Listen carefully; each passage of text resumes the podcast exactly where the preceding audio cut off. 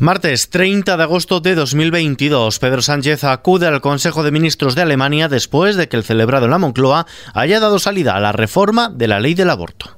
XFM Noticias con Ismael Arranz.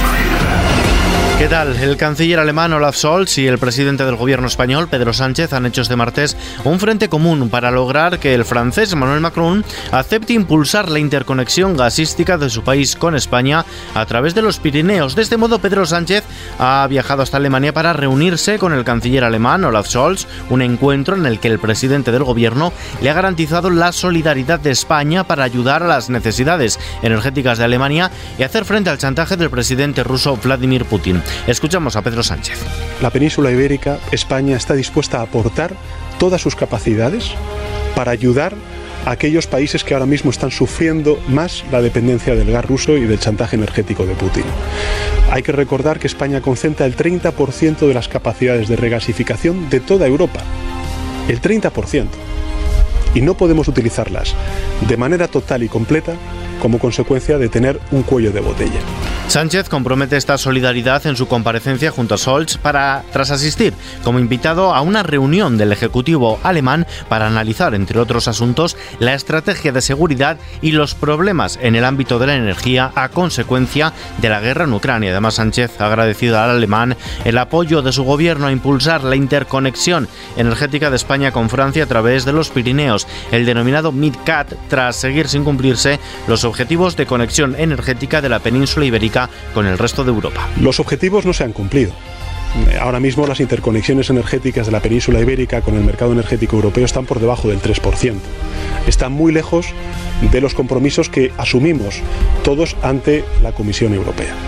Con lo cual, eh, desde luego yo agradezco y mucho la visión compartida que tiene el canciller alemán sobre la necesidad de acelerar esas interconexiones, pero recordemos que si esas interconexiones no se desarrollan al ritmo adecuado, también se traza otra posibilidad, otra interconexión, que es la interconexión entre la península ibérica y eh, Italia.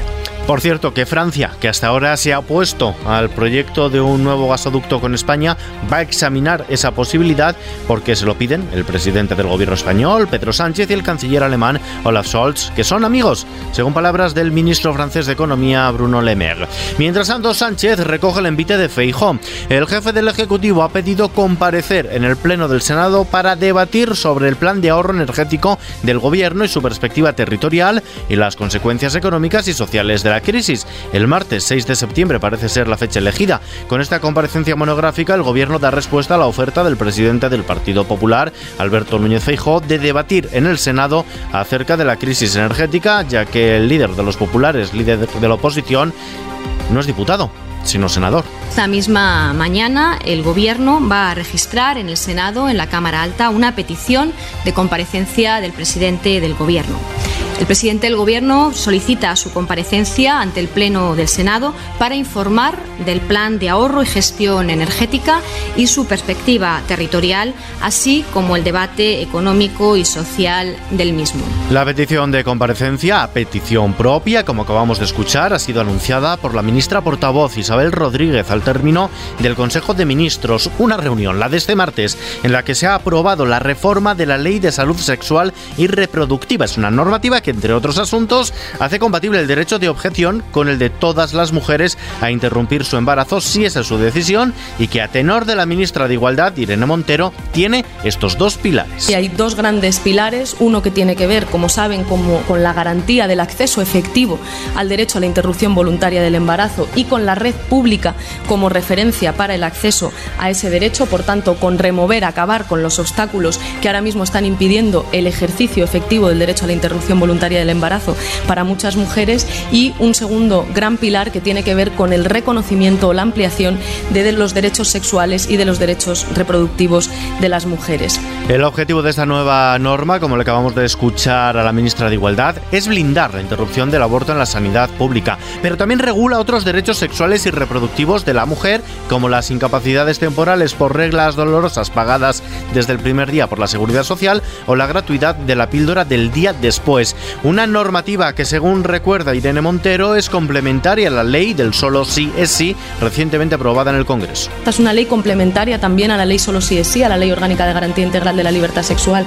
Estamos transformando de forma estructural y de forma profunda las políticas públicas en nuestro país para construir una arquitectura de políticas públicas verdaderamente feminista y para poder transitar como país también desde las instituciones hacia otro modelo de salud sexual y sobre todo hacia otra cultura sexual basada en el consentimiento y basada en la libertad de todas las mujeres para el ejercicio de su libertad sexual. Además, cuando esta ley entre en vigor, las jóvenes de 16 y de 17 años ya no necesitarán el consentimiento para interrumpir su embarazo de forma voluntaria, por lo que se suprime el requisito que incorporó en 2015 el Partido Popular en su modificación de la ley vigente de 2010. Irene Montero. Tanto las mujeres de 16 y 17 años como las mujeres con discapacidad podrán decidir ellas mismas sobre su propio cuerpo, su proyecto de vida, también su maternidad. Eliminamos, por tanto, ese retroceso en derechos que el Partido Popular había implementado. No exigiremos los tres días de reflexión ni será obligatorio recibir el sobre que es obligatorio recibir actualmente. Por tanto, el Estado respeta la decisión de las mujeres y no duda de su decisión. Por otro lado, el Gobierno aprueba también el anteproyecto de ley de derecho de defensa. Es un texto pionero en el ámbito europeo que hasta la fecha contaba con una regulación fragmentada y que no dependerá del bolsillo de los ciudadanos. La ministra de Justicia, Pilar Job, ha destacado que con esta norma se pretende conseguir que las personas conozcan el verdadero y completo alcance que tiene el derecho a la defensa jurídica, así como que exista una guía de actuación para los operadores jurídicos. Es muy importante que todo el mundo pueda acceder al sistema de justicia con las máximas garantías. El derecho de defensa no puede depender del bolsillo de cada uno, de cada una, no puede depender de su, situación social ni del lugar en donde viva.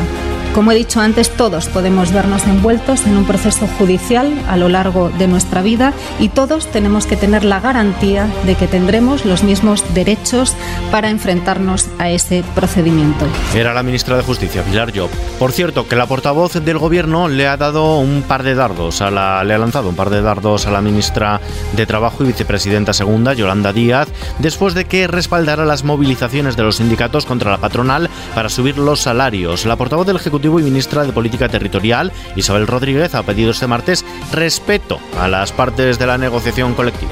El Gobierno eh, quiere seguir trabajando en esa senda de, diálogo y también en el respeto que en alguna ocasión y cuando hemos abordado la cuestión del pacto de rentas hemos diferenciado en el respeto a esa parte que depende solo de ellos, de los sindicatos y de los empresarios, que tiene que ver con la negociación colectiva. Por tanto, el respeto a las partes y a la tarea que, que en ese caso tienen que hacer los sindicatos y la patronal para entenderse y, por supuesto, también respetar eh, cualquier manifestación como línea para conseguir esos objetivos de defensa de los derechos eh, de los trabajadores. Por otro lado, Rodríguez ha confirmado que los compromisos asumidos por España en el marco de la Unión Europea y de la OTAN y que supone aumentar el gasto militar en los próximos presupuestos generales del Estado, dice que se van a respetar y a cumplir. La portavoz del Gobierno se ha referido de este modo a las recientes declaraciones de la vicepresidenta segunda, Yolanda Díaz, contrarias a subir el gasto en defensa y ha precisado que la vicepresidenta se refería al techo de gasto y no a los presupuestos generales del Estado, que insiste, se aprobarán en tiempo y forma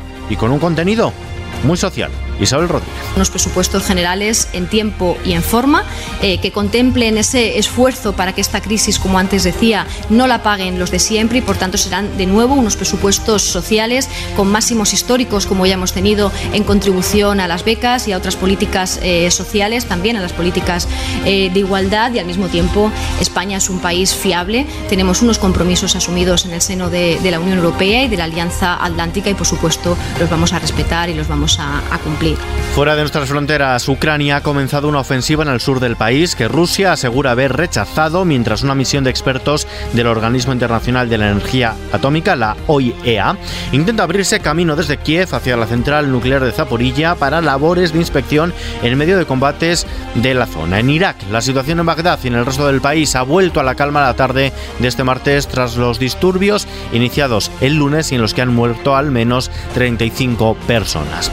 En lo económico, económico el índice de precios de consumo, que subió una décima en agosto en relación al mes anterior, pero moderó su tasa interanual cuatro décimas hasta el 10,4%, manteniéndose en niveles nunca vistos desde hace más de 30 años, de acuerdo a los datos avanzados publicados este martes por el Instituto Nacional de Estadística. Esta moderación se debe principalmente a la bajada de los precios de los carburantes y en menor medida de los combustibles líquidos. Por contra, en agosto subieron los precios de la electricidad, que se encuentran en máximos desde la entrada en vigor de la excepción ibérica. De hecho, mañana mismo, último día del mes de agosto, se alcanzará el segundo precio más alto desde que hay registros, 476,39 euros el megavatio hora, es decir, un 4% más de lo que se paga hoy martes. Precisamente el sector energético ha sido el más castigado hoy en los mercados. El IBEX 35 ha perdido el 0,12% este martes, suma su décima concesión consecutiva a la baja, lo hace arrastrada por Wall Street. De este modo, el selectivo español cierra los 7.939 puntos. Como decimos, las energéticas se llevan la peor parte. Repsol, con un retroceso del 3,19%, encabeza las pérdidas por delante de Naturgy y de Nagas, mientras que la banca prácticamente copa las alzas. Bankinder, un 3,43%, Sabadell un 3,26 y paridad en el cambio. El Banco Central Europeo fija el cambio de referencia del euro en 1,0034 dólares. A continuación, vistazo a la previsión del tiempo.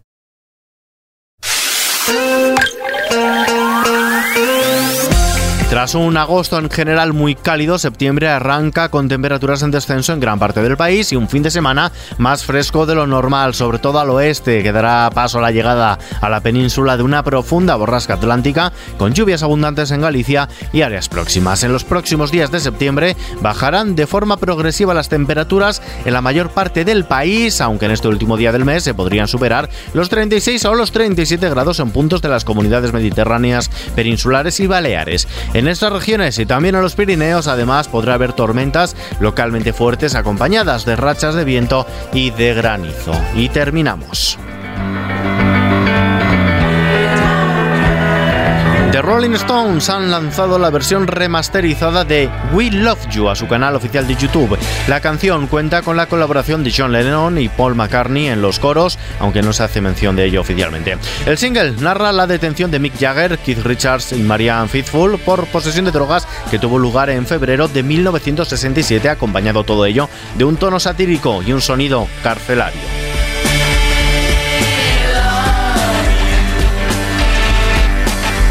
Con esta noticia, que por cierto está ampliada en nuestra página web xfm.es, nos despedimos por hoy. Toda la información actualizada en los boletines horarios de XFM y ampliada con los audios del día aquí, en nuestro podcast XFM Noticias, con Gustavo Luna en la realización. Un saludo de Ismael Arranz. Hasta mañana.